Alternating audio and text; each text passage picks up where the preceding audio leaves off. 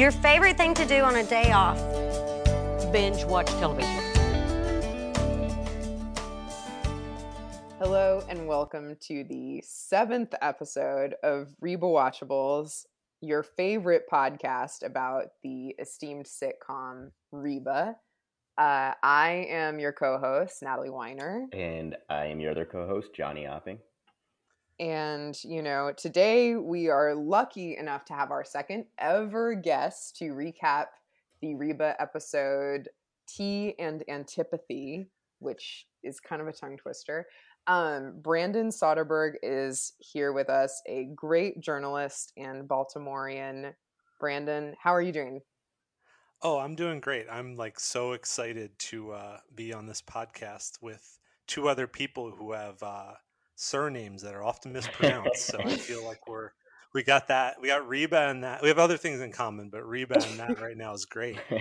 Did I say it right or did I say it wrong? No, you did it. You said it right. Um, I usually just let it go because I I don't know. I just don't feel like correcting people. So I really appreciate you getting it correct. But well, yeah. at least y'all two, like, you, I don't know what's worse. I've only had it my, like, you two have, like, names that are pronounced incorrectly, and I have a name that people just, like, don't even try. They just kind of say, like, Johnny, uh, how do you pronounce your name? And then I just kind of say it, and, and, they say like okay cool and then i just have to like say something it rhymes with and then we like awkwardly laugh usually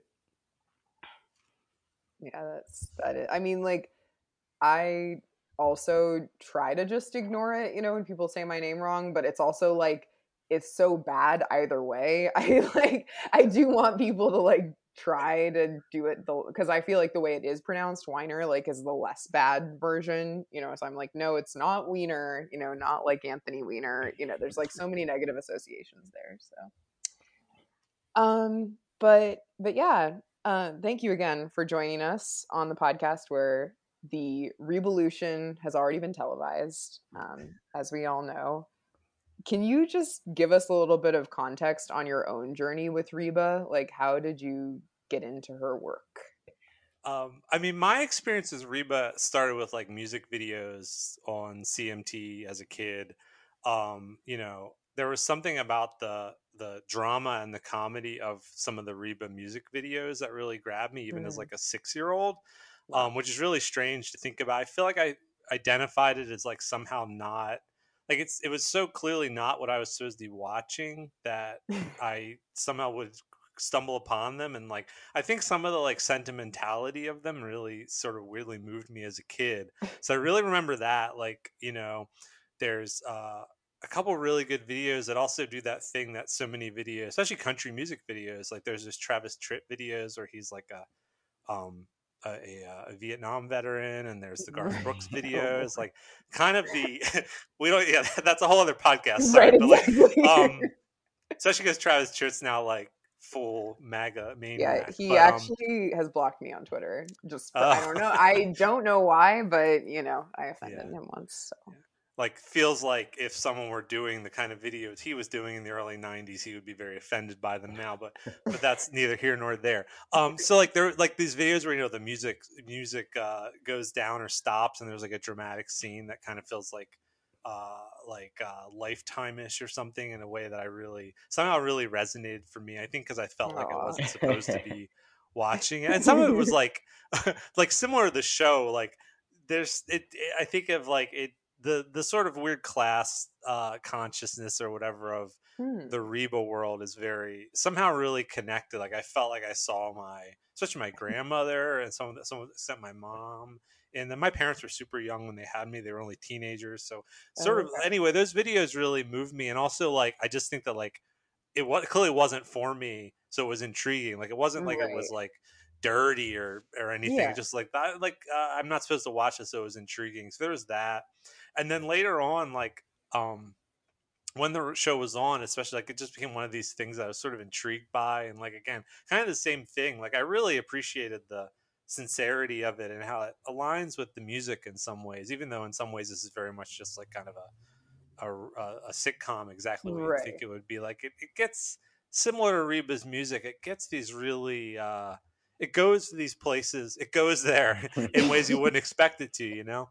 And then I have this really vivid memory um, that I'm laughing already, which is a friend of mine. Um, his first job out of um, college, like his first, you know, job job, Mhm. was uh, he worked for some sort of like con- military contractors. He was like a science guy, um, and he got to his desk. Um, and of course, the desk was completely empty, and he had like a laptop. He was supposed to, he was supposed to make it your own, and the computer had been cleared, except that the computer had a the files for Reba's greatest hits two on it.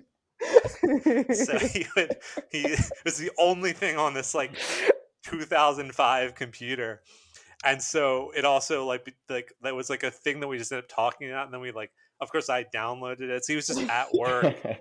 In retrospect, probably designing like things to bl- bomb other countries, listening to Reba. Um, and then like Fancy became like just the song me and all my dumb uh, drug taking friends would uh, listen to. um, it kind of just had this extra, you know, kind of again the kind of weird.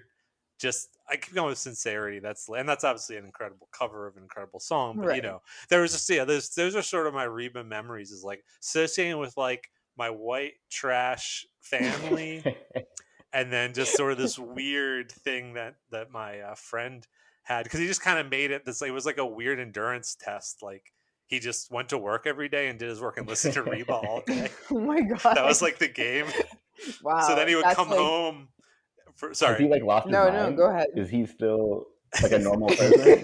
Or i mean yeah yeah normal? he's all right uh, yeah um but like so you would like and then you know like like we're also like 22 and you know not doing anything real and like sort of figuring out the world but like so you'd be hanging out like smoking weed and then he'd be like talk about some other reba thing or like the guitar on this song is really interesting it's a very weird way to like get into reba. So those are kind of my memories um of you know and then in between that i think it's just like the weirdness of like um experiencing and being really interested and again moved by country music in different ways and then there being this strange like sort of sitcom that was uh sort of also projecting those same sort of ideas and yeah. i guess values and the same aesthetic in a certain way it's very weird yeah, I, but think, yeah I mean, No, no. it's definitely interesting. Like those those videos were like, I mean, a lot of country music videos from like 1990 after on, like they were like very silly, but also like very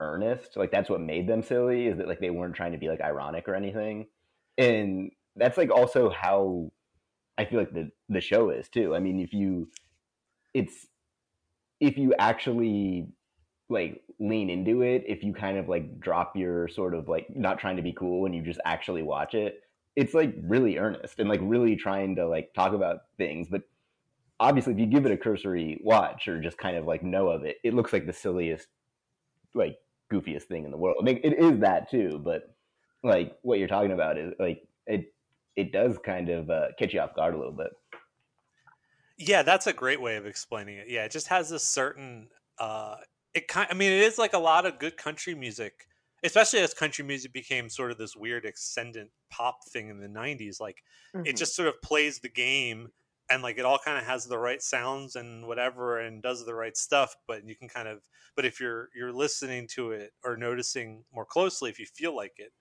like you said kind of open up to it there's a lot more there and the sitcom kind of has a lot of that Right. actually like because it really does look as you guys have all kind of addressed on the show like it really kind of has this very cheap quality to it like all the actors look like I mean, I wrote down that the actors kind of look like it's also another very early memory of like there's that one Je- Land of Confusion Genesis video with all the puppets, like all the characters without like comment. I'm not commenting on their physical appearance in any way, but like everyone just looks like a slightly different version of a more famous person other than Reba. And that was kind of so like there's something like if you're yeah, kind of all feels off, but if you kind of lock in, there's a lot going on Yeah. there as Yeah. uh, as this podcast has explored.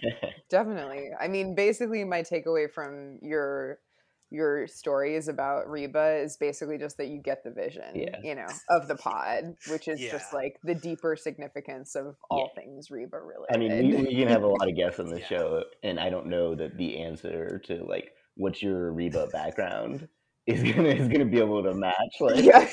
the weird government. It's gonna be that insane. No, yours is definitely the best. Also, your friend's like Reba U.S. military journey seems like performance art. Like you could have just chronicled it, and it would probably be in a museum. Like the best time I listened to Reba's greatest hits like seven thousand times, and worked for the military. Yeah, Um, exactly. But- I'm just imagining like the dumpiest computer, and the only files on it are like Winamp or whatever files of a Reba Right. record. Is like it's really like there's probably like something that they needed to be on that computer that would have required deleting that you know at some point just like i don't know. It's not i'll make do without it. Like the the, the country can make do Yeah, I- the government can make do. Yeah, I mean, I assume that like it was just whoever was working at that computer before him put that Yeah. on there to listen to or something, and then yeah, just yeah, exactly. Like it wasn't as easy to delete as everything else, or it was missed somehow. So yeah, greatest Uh, hits two is also it's funny that it's the second greatest hits. right Yeah, yeah, the second greatest hits. It doesn't have like the real bangers, Yeah. but Like, you know, it's imagine- got it's got some. imagine like where our country would be at from like a i- infrastructure standpoint if your friend had the greatest hits one Imagine if everyone in the mili- in, involved in the military industrial complex understood the complexity of the song "Fancy." We'd be in a very that's different true. place. That's that's really real. But um, before we like completely dive off the deep end into Reba, I wanted to talk about your work a tiny bit, and I know it's hard to be short-winded, uh, you know, whatever, because it's you write about super interesting stuff that we could definitely devote like several podcasts to. But um, you know, your book came out last year, right? yeah, yeah. So my Um, book, um, sorry, it's called I've Got a Monster, Mhm. and it's a story about basically in depth investigative reporting on this specific Baltimore police task force that was kind of like notoriously corrupt. Um, and, you know, I just started reading it. It's great, like super compelling stuff, obviously. Uh, how did you kind of like get to the point of like, well, I'm going to write a book about, you know, this super uh intense hardcore police stuff which i can't even imagine but basically like your writing career in like the nugget form which i know is really hard Sure. Yeah. Thanks for checking it out. And yeah, it's like, it's just, I mean, basically, like in some ways, like it's just this police squad of seven guys that were um, robbing people, robbing drug dealers, redealing drugs, planting evidence, stealing a ton of overtime from the city. And just like, I mean, by the federal government stance, like running a criminal enterprise within the Baltimore Police Department. Um, Right. in fact, when they were charged, there was this debate because when you do conspiracy charges, like with the mob or gangs or so-called gangs, um, there's always sort of has to be an enterprise. And there was kind of this amazing moment in court because the defense attorneys defending these dirty cops were like, "Well, this doesn't work. Like, there's no enterprise."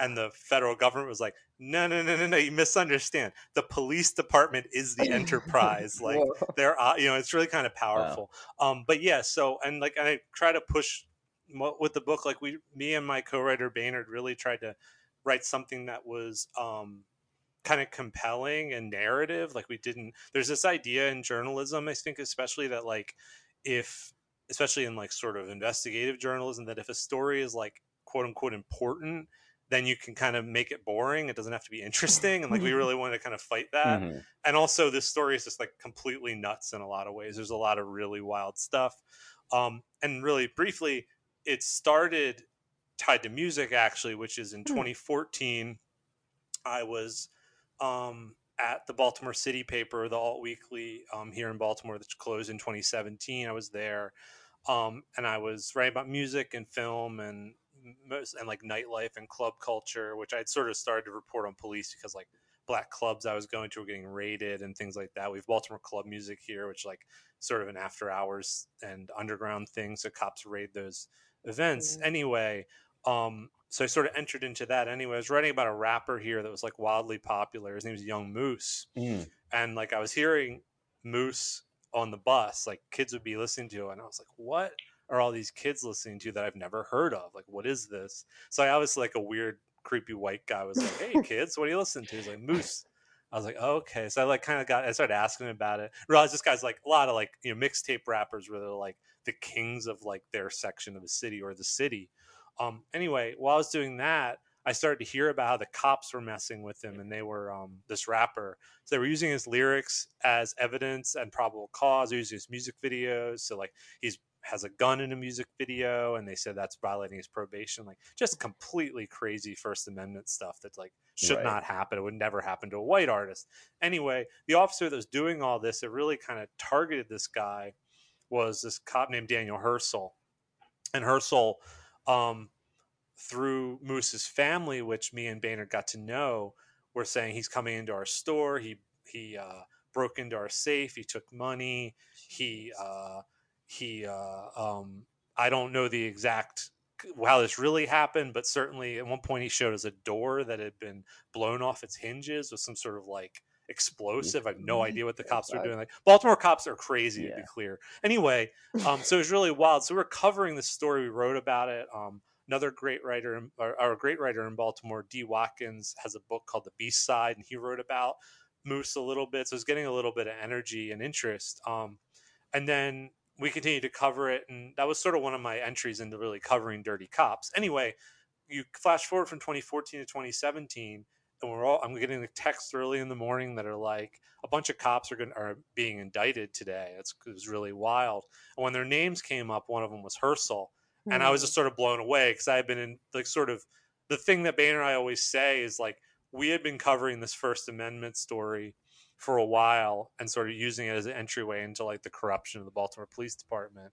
But like everyone else in the city, we had missed this massive story that was sort of hiding of these this gang of cops who were doing like Fourth Amendment violations and worse. Anyway, yeah. so like this day of this the day that this happens we're like oh, okay well there's a lot more of the story than just one cop harassing one guy Right. and that's sort of how it started and then in 2018 there was a trial and the trial was just nuts in terms of the stuff that was being revealed and stuff like that and then during and one day during the trial um, we started to talk about how there was a book here and we felt it was a book we'd really be equipped to write because like my sourcing has always been sort of uh, drug drug dealers and other people like that. I, I can get them to talk to me. I can't get like the mayor or the any any public officials to talk to me, but I, I can get like drug dealers and gang dudes and stuff like that to talk to me. And so that was that was kind of our entryway into the story as well as starting to find these people who had been victimized. Many of them were in the underground economy because that was like a great scam they had was you rob someone, steal all their drugs or steal all their cash or both, arrest them for some of the drugs or some of the, or a gun, and then they're probably not going to say, "Well, actually, you know, I had." You know, two kilograms of cocaine in my basement, not one, and the cops stole. And so that was kind of the entryway. So the book kind of then just deals with this um, last year or so of these cops where they all kind of got together, got together and really went wild. And it parallels. It's the aftermath of the uprising here in 2015 when Freddie Gray was killed. When also, I always try to stress this that like while the Department of Justice was here investigating the police department, these guys were doing this. So that's just something to think about when we cheer on like consent decrees and this kind of police reform. But that was already too long. So yeah, that's kind of the book. Uh, um, yeah, it's. I feel like it's pretty good. I feel like it's an entertaining read. I, people tell me they read it in like a day, which is like the best compliment. So yeah, check it out if you're interested. Yeah, interested. absolutely. yeah, definitely. and that No, the uh it I, I remember reading about just the story like as it was developing I, I, I might have read you you guys' original reporting on it and wasn't the moose the rapper wasn't he like also it, sort of in retaliation to this police brutality wasn't he rapping about these cops sort of and putting them in Yes, putting them in his yes. lyrics Yeah, like there he that it, it got it became like hyper meta. Yeah, thanks for remembering that. Like yeah, like Moose started rapping about these about the cops messing with him, and he started naming Hersl and these other cops um, And- by name. And then there's like one verse where he talks about his first encounter with Hersl, which was back when he was like 13 or 14.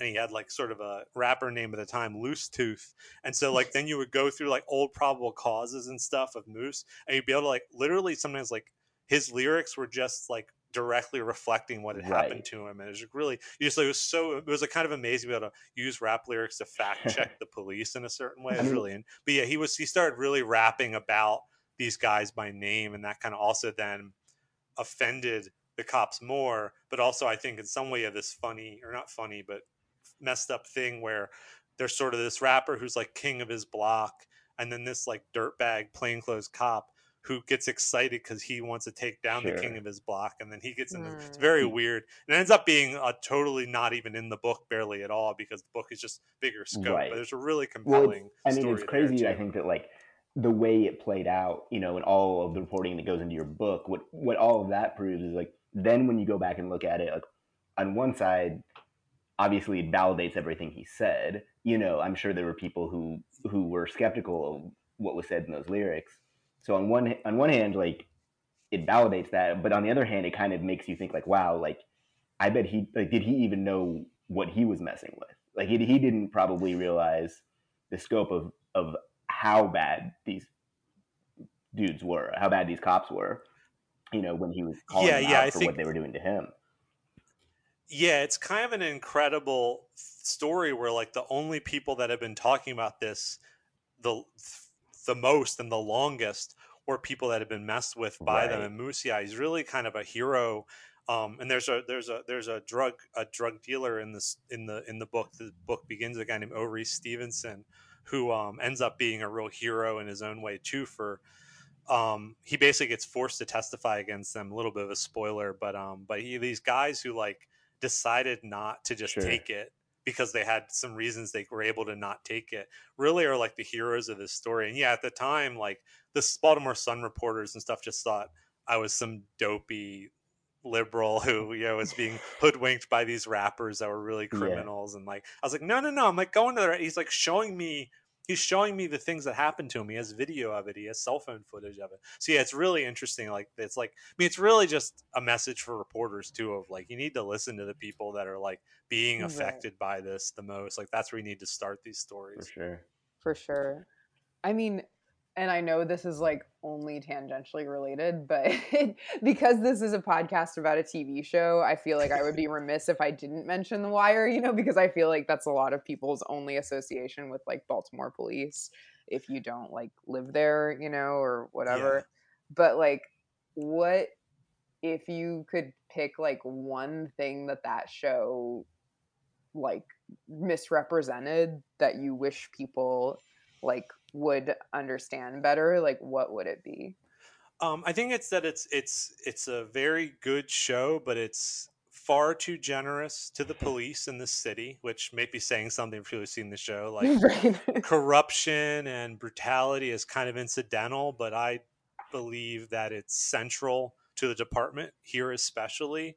And then this this the the, the show and David Simon's approach, um, I think, has this idea that um, you know police are there's these things that hinder police from doing a good job and like this sort of show's fetishization of investigative work which i understand the impulse towards it but like it's just i just don't believe it. I don't buy it and i haven't seen it. Like this that like investigations are the department is full of hercs and carvers that's who it's full of always and like and then sometimes those guys get get you know pushed up and the idea that um there's this sort of cops they're just caught up in the bureaucracy it's like no no no like the stats and all these things are what is the police department like you can't you have to this idea that there's some other way to do it um i just think is really Right.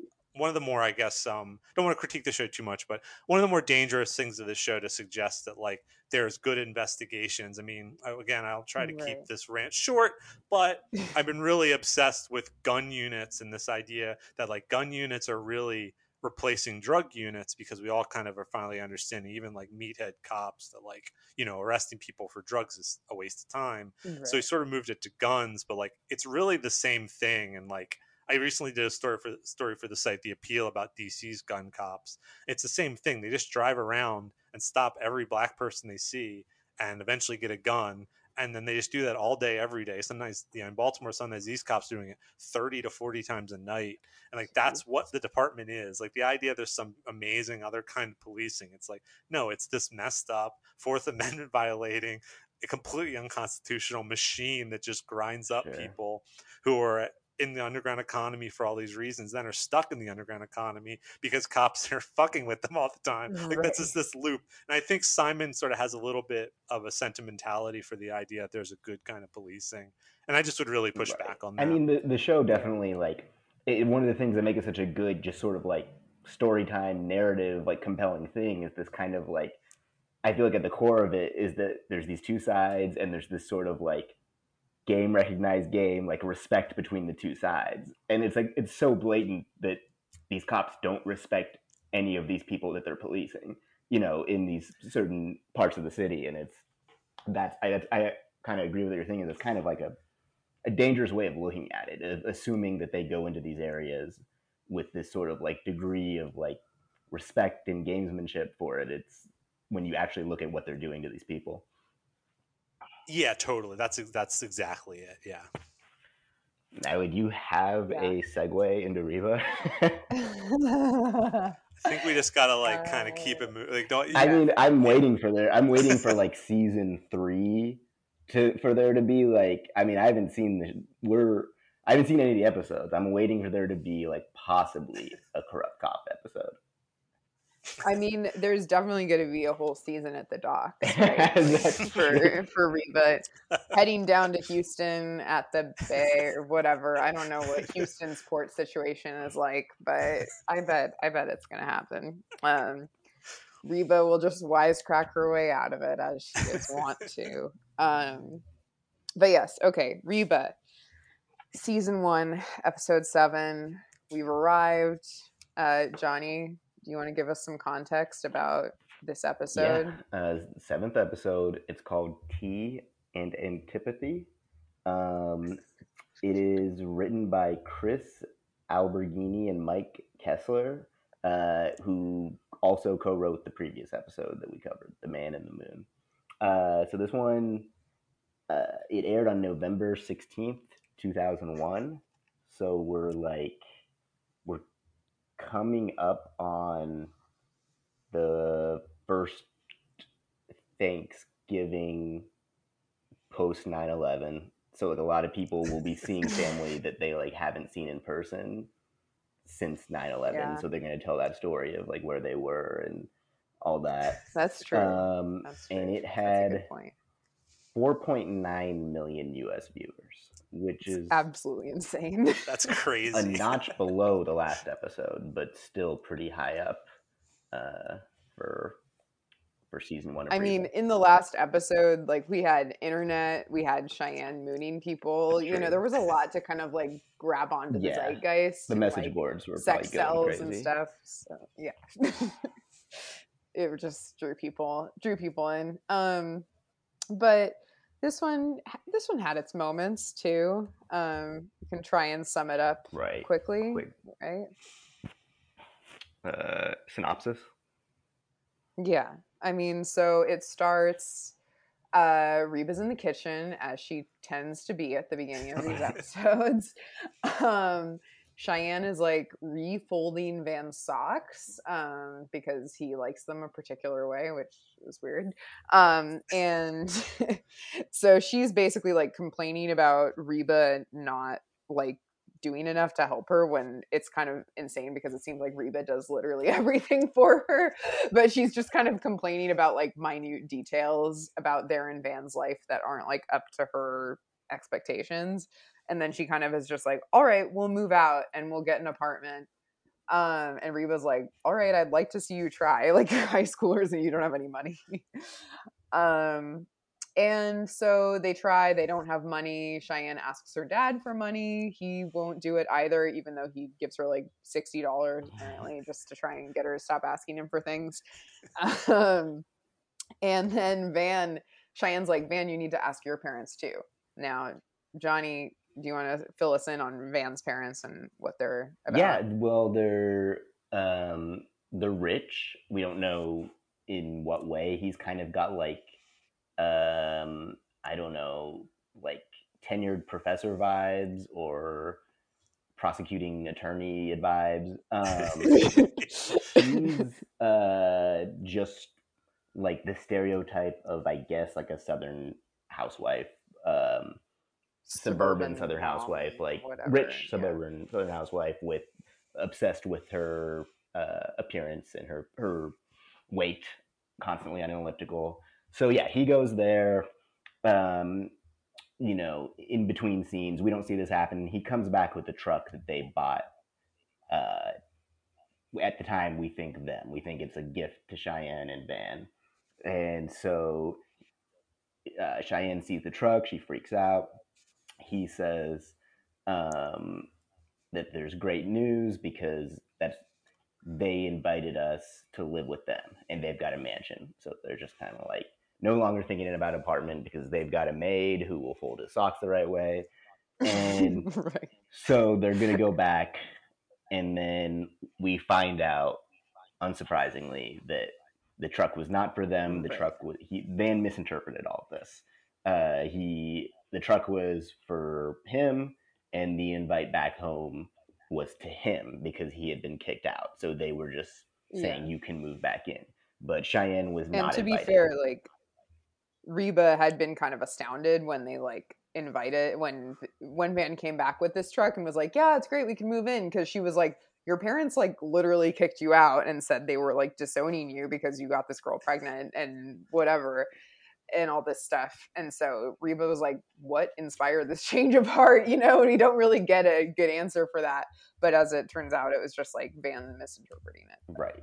And they kind of like played that like as if it might be sour grapes because she was moving out. Uh, they were moving out of her place, but and so this is all resolved by Reba giving Van a pep talk to go finally stand up to his parents and say that they have to accept his wife or he's not moving in. And so they he gets the courage, but he needs Reba to go with him because he's still clearly very scared of them. And he basically tells them off. And then he stands up for Reba when they question, you know, they basically call Cheyenne a slut and call her a bad mom. And he stands Yeah. up for them both. And they move back in with Reba.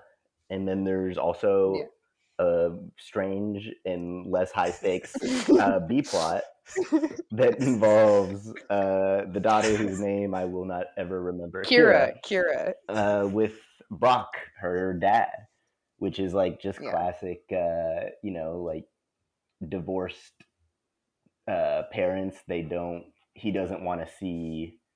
She doesn't want to see her dad on the day she's supposed to see her dad, and then because he's just a shitty dad, is kind of like, well, that works for me because I don't know how to talk to her.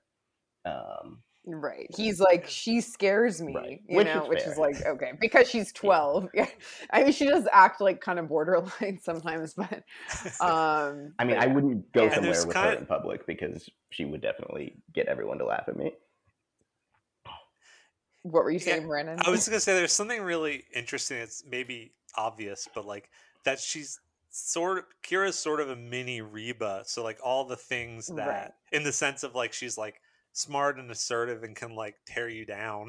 that like the, the the dad is obviously terrified of. Um, so he take then he and then of course he takes her to that weird tea house in which he seems to be dressed like Roger Stone Yeah. or something. Kind of- it's a very weird Yeah. like the show sort of imply like they go to a tea house for like six year olds and she's like 12 but it, the show also implies that like this is a thing that like viewers would understand as like as if it's like chuck e cheese like oh yeah everybody knows about those fake tea it's houses a thing. Okay. You were never a Okay, little girl. fair. This is definitely like a thing that little girls are taken to like get fancy tea. And it's supposed to be like, I don't know. Well, I don't know where it started. It's probably like Alice in Wonderland or something. I don't know. But but yeah, it's definitely a thing. But Kira's like, no, I'm not interested in this at all because she's like, I'm a little shit talker. Also, she allegedly has band practice. I was like, okay, I need to hear more about Kira's band. I need some more context for this. Um, but and then he's like, can should we go see a movie? And uh, or she says it, and he's like, "No, Reba said we can't do that because we're supposed to talk to each other." And Kira's like, "I don't want to talk to you." And then that's the happily ever after moment is they go to this movie and don't it's like talk they to each other. Realize that they can't be friends so they'll just go both do something they both that they like away from each other Yeah, I was. I looked up what movies were out Oh around my November God. 16th. And so the week of November 16th, the two uh, big movies, or the two movies that seemed the most likely, would have been Harry Potter and the Sorcerer's Stone, which well, I that think, would have been relevant. yeah, and also The Wash with uh, Snoop Dogg. Oh, wow. If you remember that movie, uh, sort of a weird, not exactly remake of Car Wash. And then the week before that would have been uh, what Shallow Hal. If you Oh, remember wow. that movie came Brock out there. seems like he would be a big Shallow Hal fan. I Yeah, see that for him. Yeah, I assume the shallow Brock hanging out in Shallow Hal, and I guess Kira's maybe seeing Harry Potter and the Sorcerer's Stone. But I guess she could be a wild card and go I with the see her wash. I the don't Wash. know. I mean, maybe the most likely is like seeing Harry Potter, but like wisecracking throughout it. yeah, there you go. Yeah. Yeah. No, for sure. But yeah, so Brandon, what I don't know, what was your initial takeaway from this episode? This episode's kind of really, it's really like kind of breezy in a way that some of the more other ones are more sort of, in a good way, like complicated. But like basically, n- neither plot line is resolved in a conventional happy ending sense, which is kind of cool actually. And again, kind of feels like country music lyrics because basically, um, Kira and her dad agree that they kind of don't really have anything in common and don't have anything to do. Like that's that's all you get. Yeah. and then the larger plot is that you know basically it's just that like yeah van's parents are really really suck. They're crappy people. And that's kind of and the you know and like there's sort of these good faith efforts to engage them again even after they kicked van out and they just don't work. And like it's sort of sly in that way i think like sh- uh, structurally it's kind of clever because you feel like it has a happy ending but the endings and it's funny because obviously she says Cheyenne says I love you mom and then uh, Van uh, says I love you dad which is Right. just because he's dumb good classic dumb guy stuff but um but yeah that like it's kind of amazing like in a way that like it's so it's kind of brutal in its own way that's just like yeah sometimes people suck Right. yeah. that's kind of amazing and then the other thing about it is um the way it kind of parses these uh at least to me now but as a I, I would have been in 12th grade in 2001 so um Mhm. i probably wouldn't have been able to identify it but like now i kind of identify them as like pretty small class differences between the two families but like right. I feel like especially like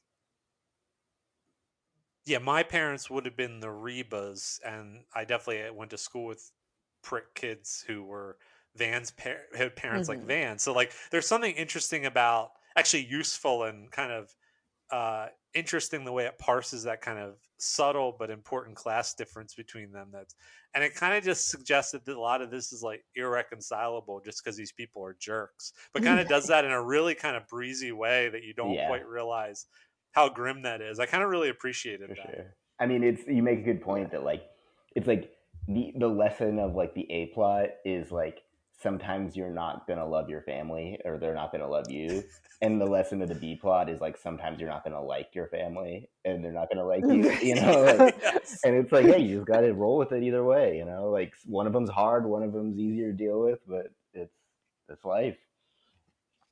Yeah, that's a good way to put it for sure. I mean, I think like Van's parents definitely were total caricatures in a way that's kind of like, okay, it's like a little easier to accept that they really suck because they're just like not given much context at all. Yeah. Well, I, Um, man, I I looked at that like I made a sound that was just like I think I said too real in that moment where like right before Van comes to tell them off and she's on the elliptical, uh Van's mom is on the elliptical and uh Van's dad walks in with like a glass of scotch in his in his hand and just like looks at her on the elliptical and just like looks disgusted at his wife yeah, and and then like It's that just kind of sets the, like nothing and then like the scene starts and i was like god they, Yeah. like they just wanted to be like hey let's make sure we establish that like these are also unhappy people who hate each other it's like Jesus, Right. like you didn't even it wasn't even Yes. necessary to the plot like, yeah, Yeah. like they're they're identifying characteristics. They both are are kind of jerks, but the dad drinks and the mom sort of obsessively yeah exercises. and it like definitely got it, like Right. definitely towed the line of being like problematic that like she's so body obsessed like of like how Yeah. many times they made the joke Yeah. No, definitely. I mean, and I think like the moment that took them out of caricature for me was when Van was kind of saying his piece or whatever. And the dad's like, you can definitely just leave that. We thought you were leaving that all behind. Yeah. You know, and it's like, what the fuck? Like, he's Yeah, having a kid. right. He's not going to leave them behind. and yeah, and even that's like kind of i- identifies some of the again the way this show can be like very well observed, even though it's really broad, is like they kind of judge Reba because their son and Reba's daughter have a kid together. That's Right. Reba and the daughter's fault, which is Right. classic Right. just misogyny. But also then it's also like about morals, but then the morals allow you as the the dad sort of is like you should uh just leave that. So I'm like the morals allow them to him to the morals are why this is these poor morals why this has happened, but also it's completely morally sound to Sure. uh, leave Well, your, it also- your wife who is 17. It like yeah. begs the question of like, has he like, has he had a kid with someone else before? You know what I mean? It's like very easily be like, this is a very quick solution. Just leave her.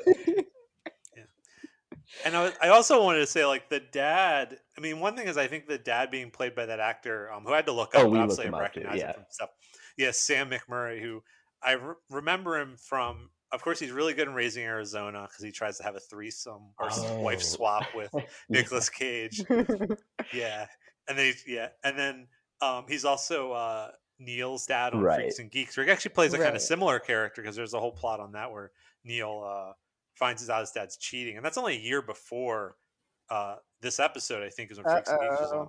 Wow. And then I just want to shout out he's also an FBI agent in the Brian Bosworth movie Stone Cold, which I'm a big fan of that that movie.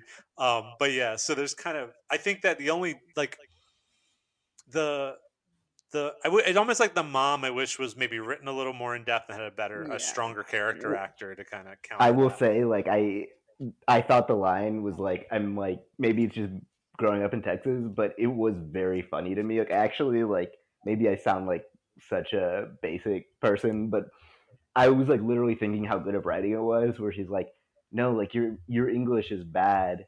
I said, "You does not mean you and Cheyenne. It does not mean you both. If we meant you both, we would have said y'all." And I was like, "That's honestly like, such a good It line." was a good. Like I was like, it I was a good one. I hope there's an opportunity for me to use that line. yeah, throwing in those little Texas references, even though basically nothing about the show besides them has anything to do with Texas. But yeah, that was going to be my que- sorry, that was my question to to y'all. the um uh do, do, does the sort of class dynamics that I just observe as like sort of upper middle class uh white people like is that does, is there any sort of texasness specifically in there this sort of like reba's family versus this other family where ostensibly the difference is probably like a hundred thousand dollars in yearly income between them or something I mean, yeah, like I mean- mean, I grew up here. It's, it's hard to say. I mean, there's like, I would definitely say like that would be a similar dynamic of like my family if you like put it in those terms of like, yeah, my like I did not grow up struggling at all, but most, but so many people I would go to school with were came from much much more wealth or like from actual wealth mm-hmm. from like you know not having a good job but actually having like generational wealth. And like in texas i think a lot of things i mean similar in the south but in texas like things are just exaggerated so like the way they wear that on their sleeve is through like giant expensive trucks or like i don't know i mean big houses are everywhere but like I mean, land it was also like her doing exercise like while full like her hair fully done and like makeup on. You know, like that was definitely supposed to be like, well, this is a rich lady thing. You know what I mean? right And Reba is like comparatively unadorned. Yeah. You know, she's in her classic turtleneck that she loves. She's been in, wearing a turtleneck for like for I think the majority of the episodes we've seen. Yeah, but no, it's. I mean, it's a good point. I mean, I'm sure it's like like you said. I mean, I think it's they played it in a way that I think like works for any kind of audience. But I mean, they're definitely. I mean, obviously, it's like it's no coincidence that yeah, like a truck. Like when I just made that example, I was literally thinking about my life. Like I was not connecting to the fact that he gets a truck in this episode. Like I just is dawning on me right now. Like that was just like a thing. Like people bought their kids like decked out, really expensive trucks, and like I don't know. I mean, they clearly, obviously, their kids loved it, so it was just like a toy or whatever. But like, there's definitely some signifier of like, well, we don't want you know people to think our kid isn't a rich kid. I you know Right. Yeah, totally. Um, I feel like we also just need to note one that Kira, like the whole presentation of their hanging out, like her and her dad. It was like Reba was like, "Oh, you're going on a date with your dad." It was like, "Why do we need to drive home this Yeah. point?" and like that, he like comes to the door in a suit and has like a rose for her, and she's like all in a dress and stuff. Which I guess, I mean, I eh, I mean, I don't have a relationship with my dad, so this is not a thing I'm familiar with, but I know it's a thing to do like father daughter dances or whatever. But like even the the good moment was like they have this whole like weird awkward moment at the door when he's like bringing her this rose and picking her up for their quote unquote date and she's like this is so disturbing as she's like walking out the door and it's like right so why did we even do this facade i don't know maybe it was just to set up the whole thing that like nobody really understands kira or something I. Yeah. I mean, that she's kind of a different kid, you know, that like a more proper girl or I don't know, like uh less quirky girl would have just like embraced that as like a cute thing, I guess. I don't know. i guess I mean, it is yeah. also weird that like I mean, I guess it's not that weird because these kids are like different age and different gender, but like he like only like ever hangs out with them one at a time.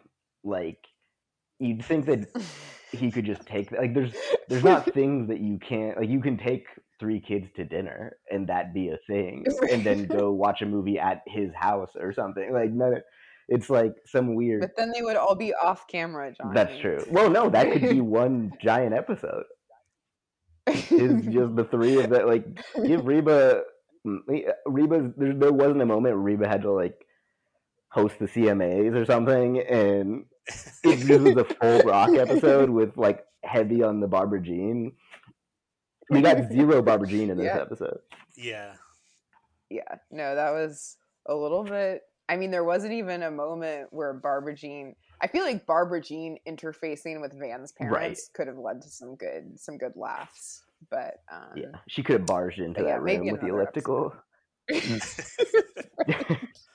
exactly should we try to start doing some of our segments yeah, we should we should get to some of them. johnny Um, remembers since we've already we've got we're on an extra long episode but that's because we're talking about actually important things Right. uh, as, as well as Reba. um no we're talking about actually important things also you know brandon's book. Yeah. Um, but but yeah. yeah, So Can you- let's see. What should we get to first? Um, I think we can get to like what's becoming the most obvious one, or has been the most obvious one, and it's Mm-hmm. especially it, it's more of like this is the crazy category when when it's not Van, and that's the uh, the Dion Waiters Award. No shit. no Uh-oh.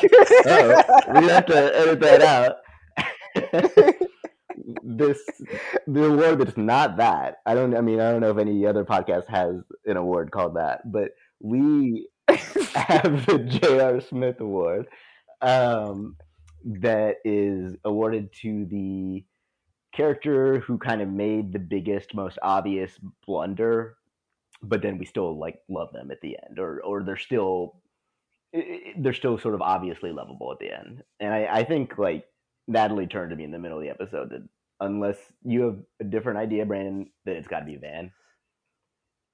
Oh yeah, yes. Van is the J.R. Smith of this Yeah. episode fully. Yeah, I mean, he's navigating so much, and he's Exactly. trying his best, and he does it all wrong, but well, we appreciate it. I was thinking like, okay, like when she when you said that Natalie, you turned to me, you were like, it's, I mean, it's obviously Van here, and I was thinking like, okay, like how is like just trying to oh, it's him again, like this is getting boring. Is there a new way to talk about this? And the one thing I was thinking by the end of the episode is that like maybe I'm or maybe you guys have a different opinion, but I think if you watch enough episodes of this, like just the way they're written, and honestly, like they're both pretty good actors.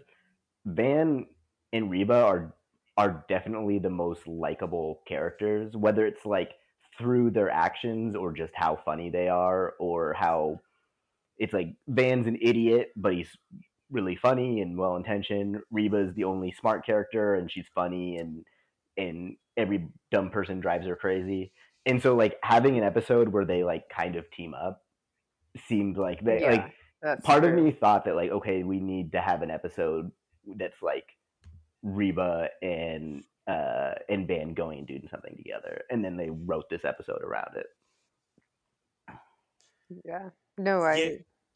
Go ahead. I was yeah, I mean like yeah, like Van Van's timing in this episode, the actor's timing is really good at time. Like there's a couple of things he delivers really well, and you kind of understand why he does all the dumb stuff he does. Like when you know, when like they're good when Cheyenne still thinks they're gonna move into the other parent's house, and he's downstairs with Reba being like, "Yeah, that ain't gonna happen. I'm confused." Like there's just like you understand Yeah. where his his actions are coming from, and it works really well. And then having Reba sort of uh, try to course correct as much as possible, like creates like the right level of like hijinks in all of their Yeah. exchanges. It's really nice. and like honestly like there's Yeah. a point where you kind of know you're like obviously this is going to culminate with with him defending reba to his parents and like Right. you, I, I honestly you think that and as you're thinking you're just like and it's gonna be like so satisfying like i know it's gonna happen and i'm not gonna like be like oh predictable and be like yes i was waiting for that and it felt really good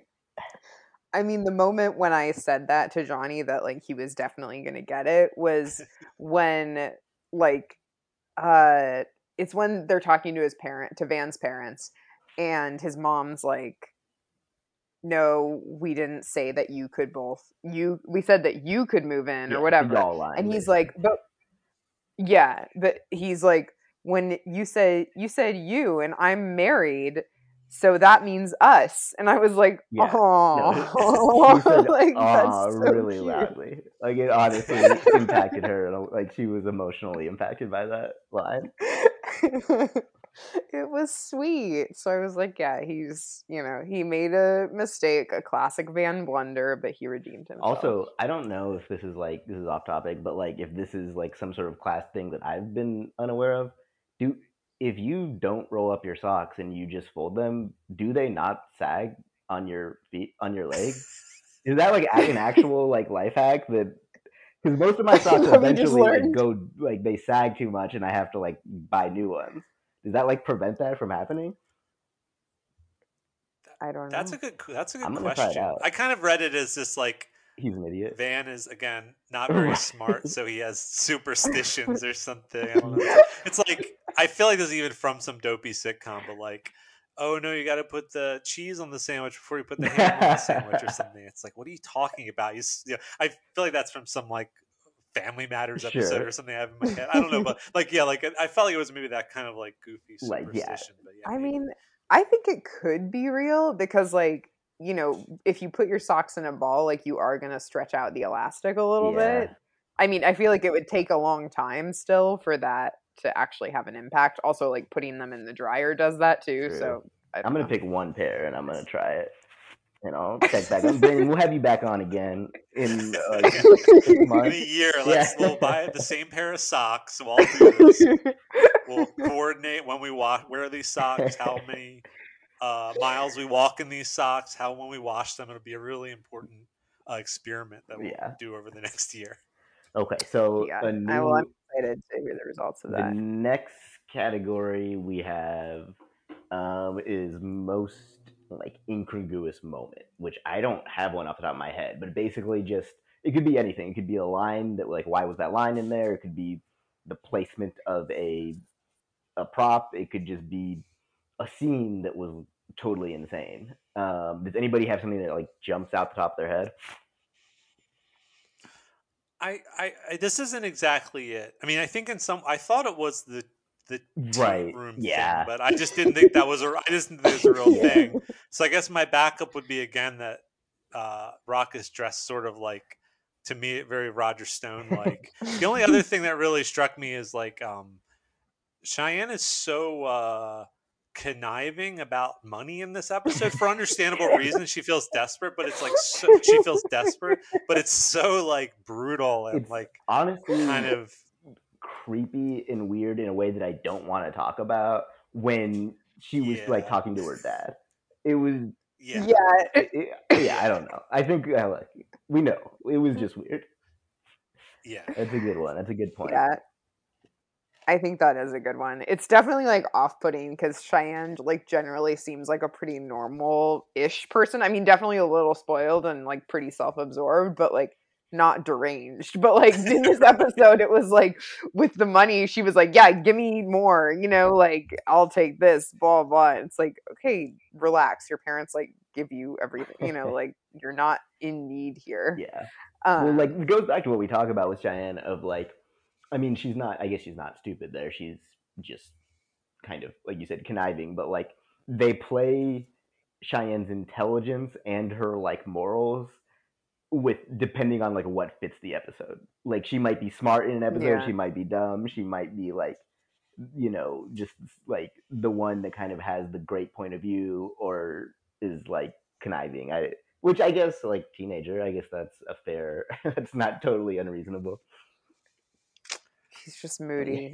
um I mean, I think mine would be like uh the Jake video Yeah, I game thought about thing. that. Like he's like playing I mean, every Jake moment is more or less incongruous because he doesn't really have any like helpful narratives or like reasons to exist Yeah, Maybe they're just waiting for him to age. The note I had was it's like he's a child of theirs that died and he's a ghost or something like I mean, the the video game thing. he has no effect on anything No, other than oh, he shows no. up for a That is true. like the the video game thing was so lazy that like you know the writers room is just like every week it's like 6 p.m and they all want to get home and they're like all right great episode and they're just like wait did we put jake in and they're just like fuck and they're like all right we got to figure out how to get this fucking kid in there um reba will just be playing a video game with him and and then he can like sit on the staircase all creepy like while they do the scene right. Also, the line where Reba's like, "Wait, what's up?" and it's like, "Come Yeah, on, there's- she's not like an imbecile." Like the whole point of the show is that like Reba's smarter than Yeah. everybody else. I'm sure she can figure out it's what a Game Boy. is There's the Boy. very clearly an up button. It just it's an arrow that points up. Like oh, but yeah. No, okay. What what do we have uh, next? Well, we have the um, we have the Reba feminist icon moment. The moment Oh, man. where she really stood out as kind of uh, pushing progressive ideas forward. Trying to think. I mean, we got a little bit of her like defending Cheyenne, you know, and herself, you know, to the parents, just kind of be like, "How dare you judge me?" You know, Yeah. like, "What are you talking about?" You know, I think that kind of has to be it, basically, Yeah, because she's just sort of like, yeah, like, what are you talking? Like, literally, what are you saying that like I let my daughter get pregnant or whatever? You know, like, you know, that's not how this works. like and all this stuff. So I think it's kind of it's a beat we've already hit, you know, with Reba. She's kind of already done this bit of like being like, no, it's like you can't judge my daughter like alone. You know, this is her and Van's shared responsibility and, you know, I support her and that doesn't make me a bad mom and all this stuff, you know? yeah, and I mean, like, yeah, and just Yeah, I the idea of her being like, it happened. Like, I think she said, like, well, it happened, and so it's just like the notion of getting over things and doing the right thing. I mean, it's not, you Right. know, uh, it's yeah, it's that typical thing of like her just being the best person in the show. Yeah. and I, I do think that it, the way that that mo- moment kind of gets like more complicated in this one is she's sort of navigating like three or four different things like there's the defense of her and her daughter and kind of just women in general because this garbage man is just basically being like this is your fault. It's always women's fault. But there's also Right. again this slight class consciousness stuff going on where she has to fight argue with these rich people who have crappy morals. She's also sort of the only adult among all of the characters and that of course falls on her because she's a she's a woman and she has she doesn't has, doesn't have the ability to shirk that responsibility. And so it kind of does add a little bit of there's kind of a couple layers to it that are interesting. And then the other last thing which i kind of related to as a kid whose parents are very very direct with me which is like other parents are stupid like they're just Yeah. adults and they still suck so she has like sort of this like four things she's balancing which kind of makes it a little more it's sort of adding a couple layers to the the beat it usually hits which is always a good beat to hit i mean the cent- Yeah. premise of the show is like women are allowed to be pregnant it doesn't mean they're bad people you know like Right. For sure. No, I think like that is something they were talking a lot about like parenting kind of in this episode and like Reba saying no like and Van's like oh no I can like talk to her and stuff, you know, and that's it's good. I guess the feminist moment of him like being like she's a more of a dad than you'll ever be or whatever. It's like all right, yeah. we're like playing with gender norms here Yeah. um but i guess like that's not really i don't know like talking to your kids isn't necessarily a feminist thing but i guess it's like a progressive more progressive idea of like relating to your kids as like as equal as people who like have thoughts you know and are legitimate and not just people to be Yeah. like bossed around Um, but Natalie, I don't know, put you on the spot if you don't have one. Do you have a song to pair with the episode? Mm, we did. We watched it right now, so I'm trying to think. Uh, eschewing rich people. Does Reba have a good song about that? I Do you mean, a song about someone being fancier than her? I know. I was thinking about that. I mean, it seems too obvious, but like, fancy's probably as fitting as anything else. It's like, no, like we're gonna have our little life and it's fine, and we've got just as much as you, even if you have more money and blah blah blah. You know, and don't judge my values just because you have more than I do or whatever. You know, Yeah.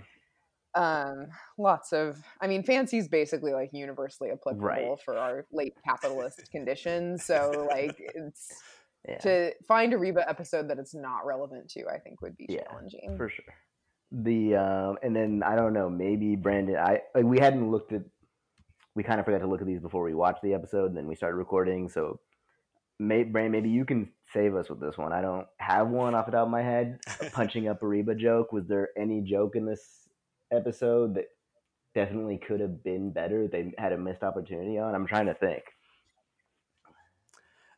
The one that was really good but felt like it's right at the end of the episode and rhythmically is i don't have a punch up for it but like things droop cheyenne you'll learn that in life is a Right. pretty good line but It is, and she they didn't like contextualize it right. It's like she's obviously referring to like her boobs, Right. like after, and she's like she could have been like after you're nursing or something, or come up with a good pun or something. You know what I mean? Like eh, there was a, instead it was just kind of like wink, wink. Well, like we all know what I'm saying yeah. here. and it was weird and defensive too. Like she said it like really angrily, as if like like as if Cheyenne had said something about her. I mean, I guess she was mad about the laundry thing, but yeah, it wasn't like it. It was delivered. It had the joke, but like you guys are saying, it wasn't quite delivered with the like stop a beat and like let's laugh at this. It was like I'm I'm pissed off.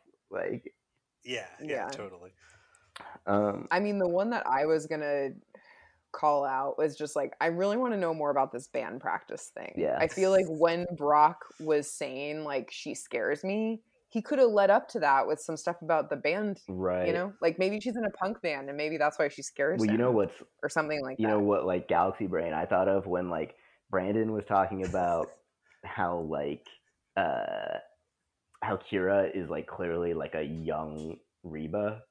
And then natalie Mm-hmm. was talking about how she's like in band practice. And like what if this show is like kyra just like what if kyra is young reba? Like what if that's what this show is?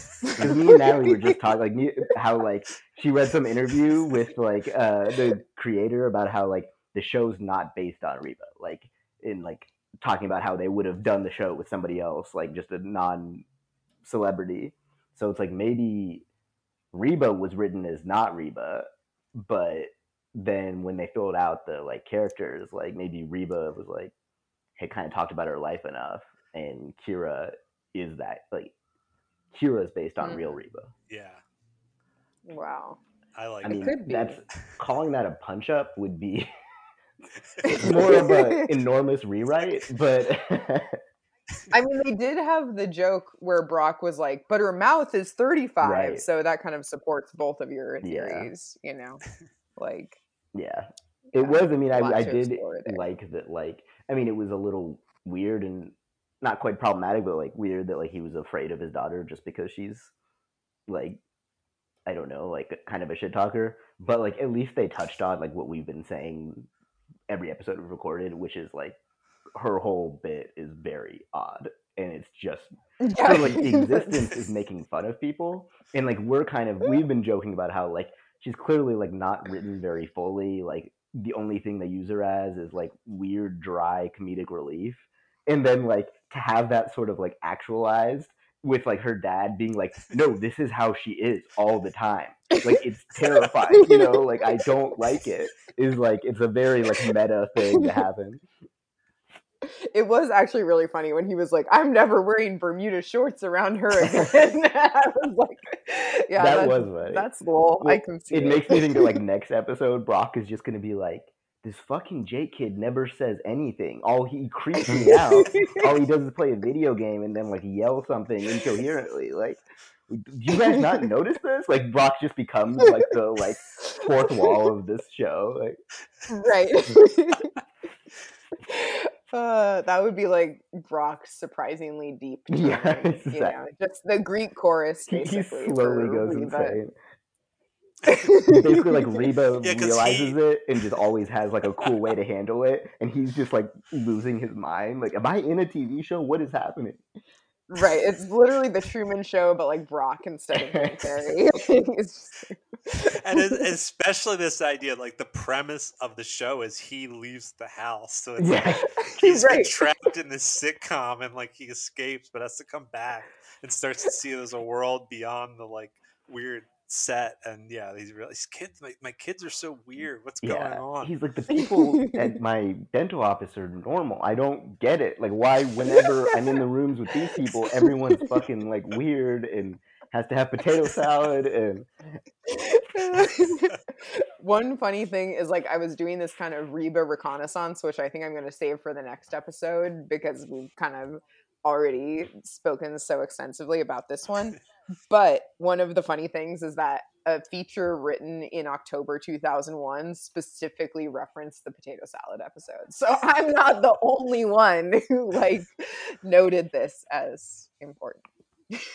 yeah. No, it's it stood out at the time. It definitely I think shook the world a little bit. It was like one of two things that shook the world that year.